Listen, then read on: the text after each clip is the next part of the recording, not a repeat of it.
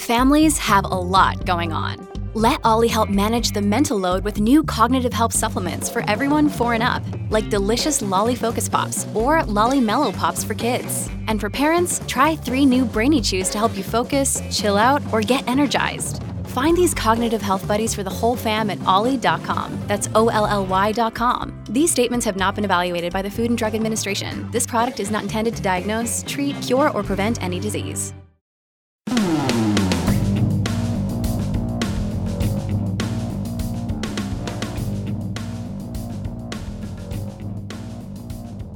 This is Full Comment Podcast.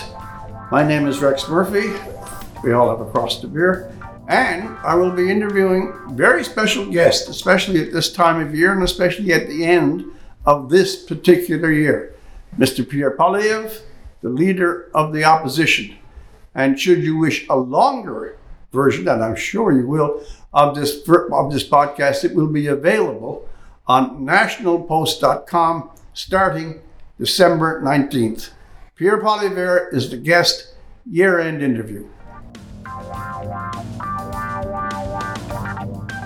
Mr. Poilievre, you've had uh, in this particular year uh, the greatest, to some people, surprising acceleration, both in your popular standing and in the sway of your politics, and if I could say so, uh, your performance in the House.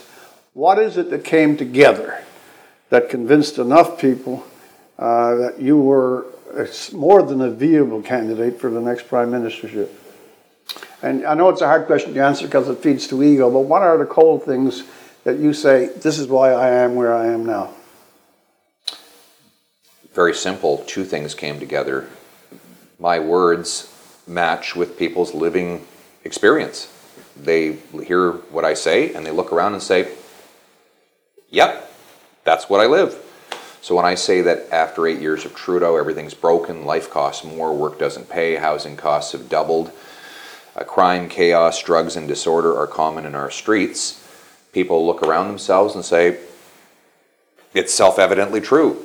And when I say that I have common sense solutions for those problems, axe the tax, cap the spending to fix the budget and end the inflationary deficits, when I say we're going to cut income tax so that hard work pays again, when I say that we need to clear away the bureaucracy to build homes, when I say we're going to have jail and not bail for repeat criminals, people say Makes that's self evidently common sense. So, uh, those are the things that came together to uh, give me uh, the rising support we witnessed. I've thought, this is my thought, not yours, and I'm not ascribing it to you either but looking over the whole eight years of the current administration, if there was a fetal uh, fault, if there was something at the very beginning of this tenure, yeah.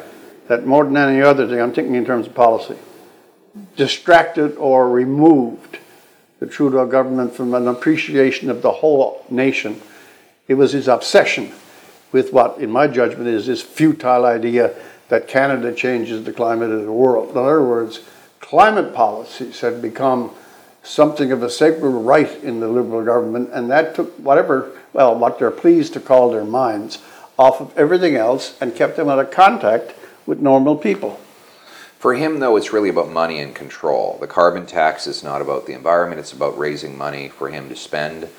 Uh, and most of his so called environmental policies are really about taking control over people's economics lives. Uh, and both have been to great detriment. They've cost jobs, they've chewed up family budgets, they have contributed to inflation. And um, my common sense plan is to do exactly the opposite of what he's done. He, you know, my, my view is that we need to green light more green projects. Let's speed up mining, mining approvals. Let's accelerate nuclear energy production. Um, let's allow Quebec to build its hydroelectric dams um, with one approval rather than two, and gumming it up in bureaucracy. In other words, let's have an abundance of energy rather than a poverty of energy that, that we're seeing now. It was a very strange thing when, as a, he wasn't then prime minister, he made this sociological observation. He said a couple of things. He said, Canada has no core values. And secondly, Canada is a post national state Now, whether he even understood fully intellectually was that's a very strange statement. We have no core values, and the idea of a, of a Canadian identity outside of some fuzz uh, on the top of a head somewhere. How can a person who believes that we have no core values be a prime minister? Well, I can't, I can't answer that question. I, I sure as heck didn't put him there. But I, I, will go back to what I just said. It serves his ideological objective of wanting the government to control everything.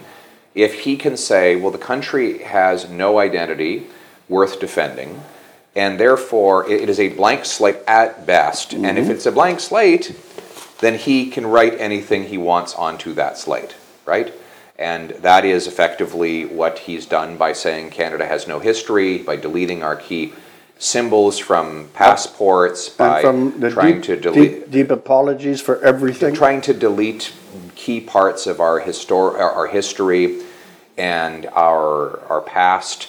Uh, he by by doing that, by saying Canada has either a wretched history or no history at all, that he is left to control the future, and, and that comes right out of uh, Orwell. He who controls the past controls the future. Does it also indicate why, at least again from my view, so much of Canadian policy at the higher levels, and I'm speaking only of the government, comes out of international agendas? He's wedded to that lunatic COP performance. There's the COP. COP, the COP oh, conference. Oh, okay. He's also wedded to the WEF. Is Chrystia Freeland still on the board of that thing? yeah, and is and by the way, here go back to Guilbeault. Is he still with some Chinese? Co- we can't have cabinet ministers functioning in the altitudes of international organizations while they are cabinet ministers. I think we need to bring home control of our democracy. Here we have a prime minister who has, one, allowed Beijing controlled police stations to proliferate in our country, two, allowed the Iranian controlled terrorist group, the IRGC, uh, to legally operate and have 700 out of its agents freely roaming our country, terrorizing our people. And three, um, import uh, his ideological agenda from other countries and other places. You know, uh, that that is uh, who he is and what he believes. And I think that's when I say bring it home. Let's bring home control of yeah. our democracy back to our people, so that we can decide for ourselves what we want. And that's what we will get when I'm prime minister. Do you think that he, he has a view that while the prime ministership surely uh, carries vast prestige in Canada, that it's not quite large enough uh, that he would prefer to operate more on a global scale than on what you know, some other countries might regard as a second power country. And that's why he's so eager to form these international alliances, adopt international philosophies, and especially on the global warming thing, which is a juggernaut, to tie himself in with the major players internationally on that front. Um, like I said, I I don't take issue with the idea of trying to reduce our emissions in order to combat uh, climate change, but I don't think that is his real objective. I think, again, he uses that as a pretext mm-hmm. to raise taxes, control the economy, na- effectively nationalize various parts of our economy, uh, and give himself more control at the expense of this, the, the long suffering Canadian consumer and Canadian worker. That's how I see it. And I really, you know, at the end of the day, everything else is a pretext for him. It's how does he take the most money and the most power from the country for himself? And every other cause you will see him utter is a pretext to do that. Is that also, I get off the oil and gas with this one. Is that also why the rough, I think in many cases contemptuous, and possibly not even in his jurisdiction, but his attitudes towards the West, farmers wanting some relief, the oil and gas industry is a 20 year story uh, that, you know, this, these are not quite my class. I, have often said that if oil and gas were in Ontario or Quebec, that service stations would be decorated like basilicas. Is it because it's Alberta and Saskatchewan? Is there an animosity there unexpressed that is getting expressed through politics? I have no doubt that he has total disdain for Saskatchewan and Alberta. His father did, surely. His yeah. father gave him the finger. I remember. Um, and um, I think that, uh, but I think he has a lot of disdain for many people. He, Uh, he attacks parents who object to his gender ideology as hateful. He attacks small businesses as tax cheats. Um, he attacks grandmothers who heat their homes as polluters.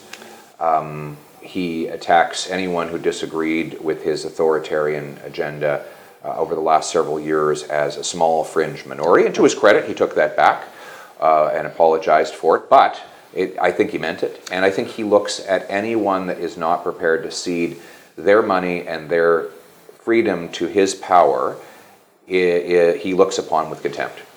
That leads me up to that current trial, the, the truckers' protest. You were one of the few people, uh, and I'm saying it not because I'm, I'm a conservative or anything like it, but there were, you know, a great number of Canadians traveled a long, long distance to make a point.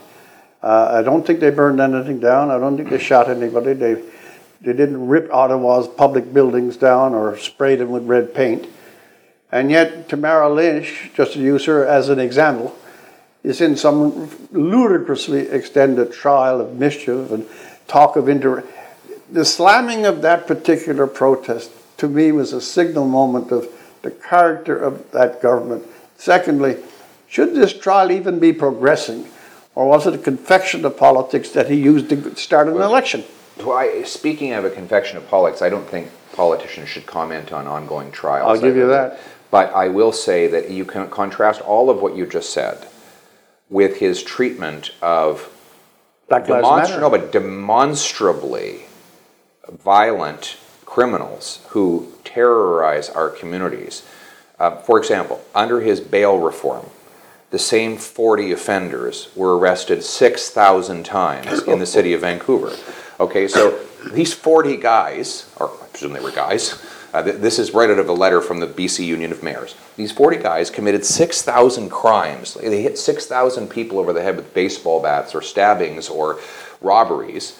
They, you know, 40 of them, if you just locked them up, you could have 6,000 fewer crimes. But we have a prime minister who is, um, is allowing such rampant violence and disorder to, to run wild in, our, in many of our cities and towns and yet uh, he's worried that you might say the wrong thing on the internet, so he has to censor you. He's decriminalizing crack but banning plastic straws. It's, insane. it really is incredible how radical this guy is. Um, and that's why I think my message of common sense is so resonant with people across the political spectrum, whether they're New Democrats, liberals, or conservatives. They just say, let's get back to the, the common sense ideas that worked and made our country such a wonderful place for so many years. I want to get down to international level. I personally am, am not surprised, I'm almost astonished. Uh, I think of it in terms of Canada. Let's say it was New Brunswick or Saskatchewan, uh, typical middle provinces, if you will. If there was a certain morning uh, that uh, some wild, crazy, pathological, sadistic force walked across a border in Canada, and on the same day slaughtered 1,200 ordinary people. I don't know calling them civilians. They were at a music festival. And then perpetuated such, such barbarous acts as we have not seen since the Middle Ages rape, uh, terror, and I don't know how you, I know you have a young family. The idea that men in armed suits would pick up eight month year olds and three year olds and an 87 year old and haul them off to a tunnel. The reason for my giving you the elaborate speech of it is that in any other context, if this was in this country on the same scale, we'd have maybe 5,000 people involved in it. We would be talking and acting and pursuing this relentlessly. But on the international side of things, the day of that butchery seems to have just dropped off the map. If we, if we lose, and I don't want to wish it, if we were to lose 10 people in a violent act, you know what the news media of Canada would be like? This was 1,200 shot, raped, beheaded, burned, and kidnapped. And the, the, the enormity of that offense seems to slip away. Uh, just like to hear your thoughts on it. It is appalling. Hamas is a genocidal death cult uh, that is uh, determined to carry out a, a genocide on Israelis and that would, of course, only be the starting point. Um, this is, uh, I think, this is part of a broader agenda of the Iranian regime uh, to disrupt, which was uh, an incredibly promising peace drive with the signing of the Abraham Accords between Israel, UAE, uh, Bahrain, uh, potentially, and eventually Saudi Arabia. You imagine that if the, Yeah. the country that is home to Mecca and Medina had signed a peace agreement with Israel, how we might have moved forward from that towards a lasting Yeah. peace that w- could have and probably would have included a Palestinian state. But Iran, uh, the Iranian regime, wants exactly the opposite of that. And so um, they, they financed and I believe orchestrated the attack. Uh, and uh, I think that uh, it is incumbent upon us to respect Israel's right to defend itself, to, dis- to totally defeat and disarm Hamas, to recover the remaining living hostages, God willing, uh, and uh, to have the full surrender of the of the Hamas terrorists, so that this never happens again. Because of course we did have a ceasefire. They broke a They broke ceasefire a to do this to do this. But, you know, there's my point. I, I know other people are saying it, Yeah. people much more standing than I. But when I watch the international demonstrations, Yes. and they, they swell to 10 to 100,000, and you see the huge demonstrations pro Hamas or, or anti Israel, you can pick your own term. After, that's why I gave you that description. After the enormity, the numbers, uh, the, the surprise, the sneak attack, the brutality, and kidnapping of very, very young children, how is it that the streets of North America and, and large parts of Europe seem to kind of wipe that away and, oh, we must support the Palestinian cause? I don't get it. Well, I have no problem supporting a, pal- a a cause that is favorable to the Palestinian people. But uh, right now, what we're seeing is an agenda that is not pro Palestinian.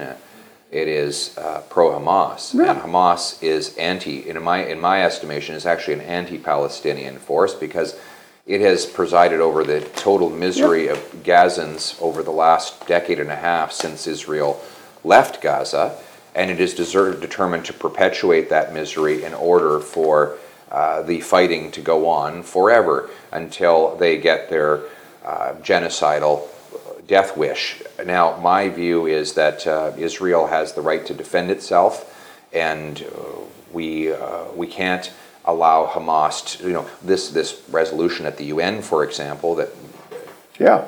Justin Trudeau flip flopped to support, it actually went beyond a ceasefire. It effectively said that Israel should accept that Hamas can keep the hostages.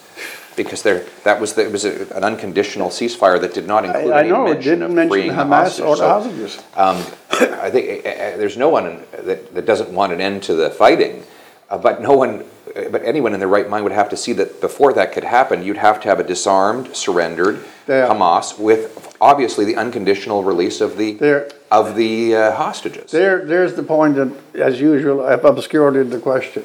If there are going to be mass demonstrations, and there are huge demonstrations in every major city, why is not the demonstration focused on this point? A, a villainous bunch of people killed an awful lot of innocent people and tortured and maimed many others. So here's the demand for peace. Uh, Hamas, cut it out. Get your leaders out. Surrender. Why is all the the inter- ex- external pressure? Oh, Israel must be appropriate. Hamas can end this as Hamas begun it by stopping, releasing hostages. That's but that's not being called for in UNs or in these other resolutions. It's upside down. No, uh, in fact, and that's the problem. If Israel were to stop today, then what would change? Well, Hamas would just recruit, uh, regroup, and strike again in a couple of months. Not to mention they continue to house the the hostages. So, uh, you know, it is just incredible that we would see that that kind of uh, a resolution pass. Um, my my approach here in Canada, by the way, is we have to ban the IRGC terrorists who helped Yeah. co- the IRGC is the most sophisticated, well financed, and state integrated terrorist group in the world. I have no doubt they were involved in the, mm-hmm. the Hamas attack of October 7th, and yet, they, by the way, they've killed dozens of Canadians in the shoot down of the passenger flight PS 752, and yet, according to Global News, in an investigative report, they actually have 700 of their agents operating with impunity, terrorizing Persians and Jews in Canada, and it's perfectly legal because they have not been listed as a terrorist group. So, my uh, common sense plan is to list the IRGC as a terrorist group, to ban them, and to expel their leadership from our country. We saw in the States recently, that's just to give it a kind of a high tag, to three university presidents who had to stumble over whether calls for, you know, rather desperate measures against the Jews was or was not anti, anti-Semitic. That's not my, my question. I'm finding that through talks with parents and people who have children in school, I know that schools at that level is not federal, but we're all Canadians. What's going on in the Canadian school system that so many school boards uh, they, they present themselves as activists in what we, in some derision, refer to as the woke agenda sexuality politics, ethnic politics, identity politics. These things have captured the entire attention of whole school boards who are very radical in pushing even against the arguments to it. I talk, in a sense like you, I have talked to so many parents in schools in Ontario. These are rich schools by any standard and the parents say, we don't know what to do. If we could take, this is in Catholic schools, city school, if we could take our children somewhere else, they actually fear sending their kids to school because they don't know the ideologies or the political preferences that are now substituting for classroom instruction.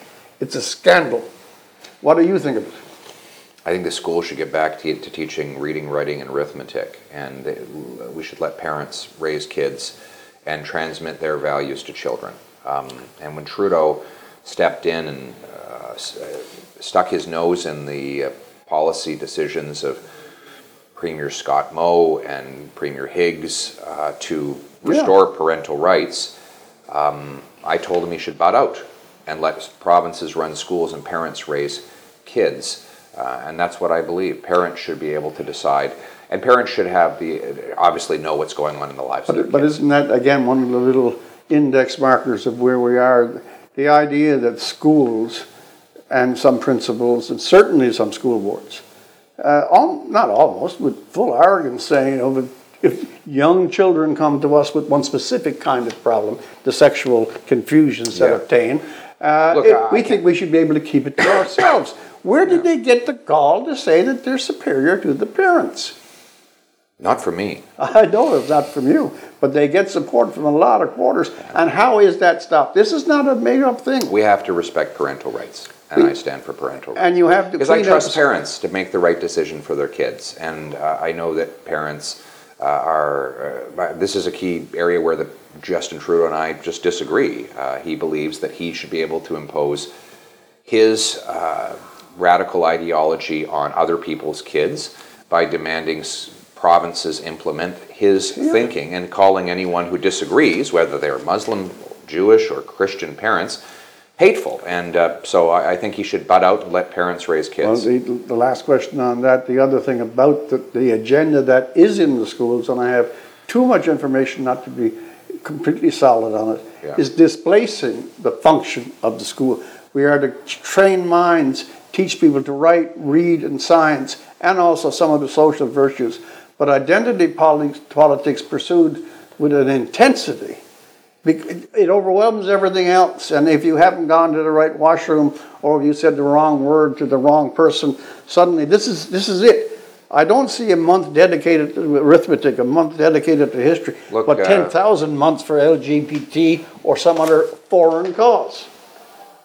Well, listen, at the end of the day, uh, I can't promise to fix that one. No, that's I'm running to, for prime minister, so I won't be able to fix uh, uh, educational problems But uh, I think we need to get back to common sense on all of these No, things. And you know, like if I on these broader social questions, you know, if I were to create a po- political party from scratch, it would be called the Mind Your Own Damn Business Party.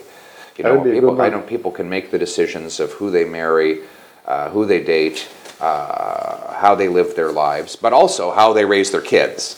And I think if we had governments at all levels that live and let live, that, that had a policy of live and let live, a true policy of live and let live, uh, which ironically is what liberals used to say 25 years ago, then we would have so much more social peace because people could make their own decisions and come to their own conclusions and raise their own families with their own values. And I think by and large, pa- pa- parents are human, they'll obviously make mistakes, but by large, at the end of the day, parents and people will make the right decisions for their own lives and their own families. And that's why my role as a prime minister is not going to be to impose my values on other people. It's to get out of their faces and run a, a competent government. They want a government that can deliver a passport, not a government that runs Yeah. their lives. We're coming towards the end. I got two more. If if you can in a compressed form, and I know it's difficult because it's a wide territory. Uh, what is the main thing that would differentiate your administration from the administration of Mr. Trudeau? Should those things come to pass? What's the essence? Well, the choice in the next election will be whether you want a costly coalition of the NDP and Justin Trudeau that take your money, punish your work, tax your food, double your housing cost, and unleash crime and chaos in your community, or a common sense conservative government that frees you to earn a powerful paycheck and pension that buys affordable food, gas, and homes in safe neighborhoods. That's the choice. And if, this is just a kind of a particular question, but it's very bothersome. The alliance between Mr. Trudeau and Mr. Singh, it, it may be correct, but it isn't right. They've got it to Parliament of the one great function that it has, that if it wants a confidence vote, it can get it. They've taken that out of the parliamentary. Why is Mr. Singh doing this? Does he have any concern with his own NDP party now that he subdued them to the Liberal brand? And is there any way you can combat this particular, they don't like the word coalition, that's guaranteeing Trudeau's minority government the powers of the majority? Well, they are a coalition, a costly coalition, and frankly, Jagmeet Singh has forgotten who he works for. Because I can tell you the union workers in the lumber mills uh, of Vancouver Island or in the mines of Northern Ontario that elected NDP members Yes. of parliament did not send their MP to go and work for Justin Trudeau, yet that is what has happened. And so good, hardworking union families that like to hunt and drive a truck and raise their families uh, are now represented by an MP that supports a government that's taking away hunting rifles, taxing people's energy, uh, and stripping away our resource, the resource, the very resource jobs that give paychecks to those people. So Jagmeet Singh and his NDP members are literally working against the people they represent in this coalition. But the good news is they'll be able to fire them and, elect a common sense local MP that will work for them. I know it's very early Christmas. I also one of the very busiest times in politics. It is. You've squandered uh, 45 or 50 minutes with a useless Very human you. being, and Not I, at all. Yes, a a very- useless human being. A very good human being. and being. I thank, you, very much for doing it, sir. Thank you very much to you, Rex, and I wish you best for Good your luck. health and happiness, and Merry Christmas to all. uh, well, I'll, I'll take that home. Cheers to that. Let's bring it home. Well, thank you very much for watching this. This is Full Comment Podcast. Uh, my name, as I indicated at the beginning, hasn't changed. Still Rex Murphy. We were interviewing Pierre Poilievre. If you were interested in a longer version of this interview, it will be available on nationalpost.com anytime starting December 19th. Before I let you go entirely, Merry Christmas.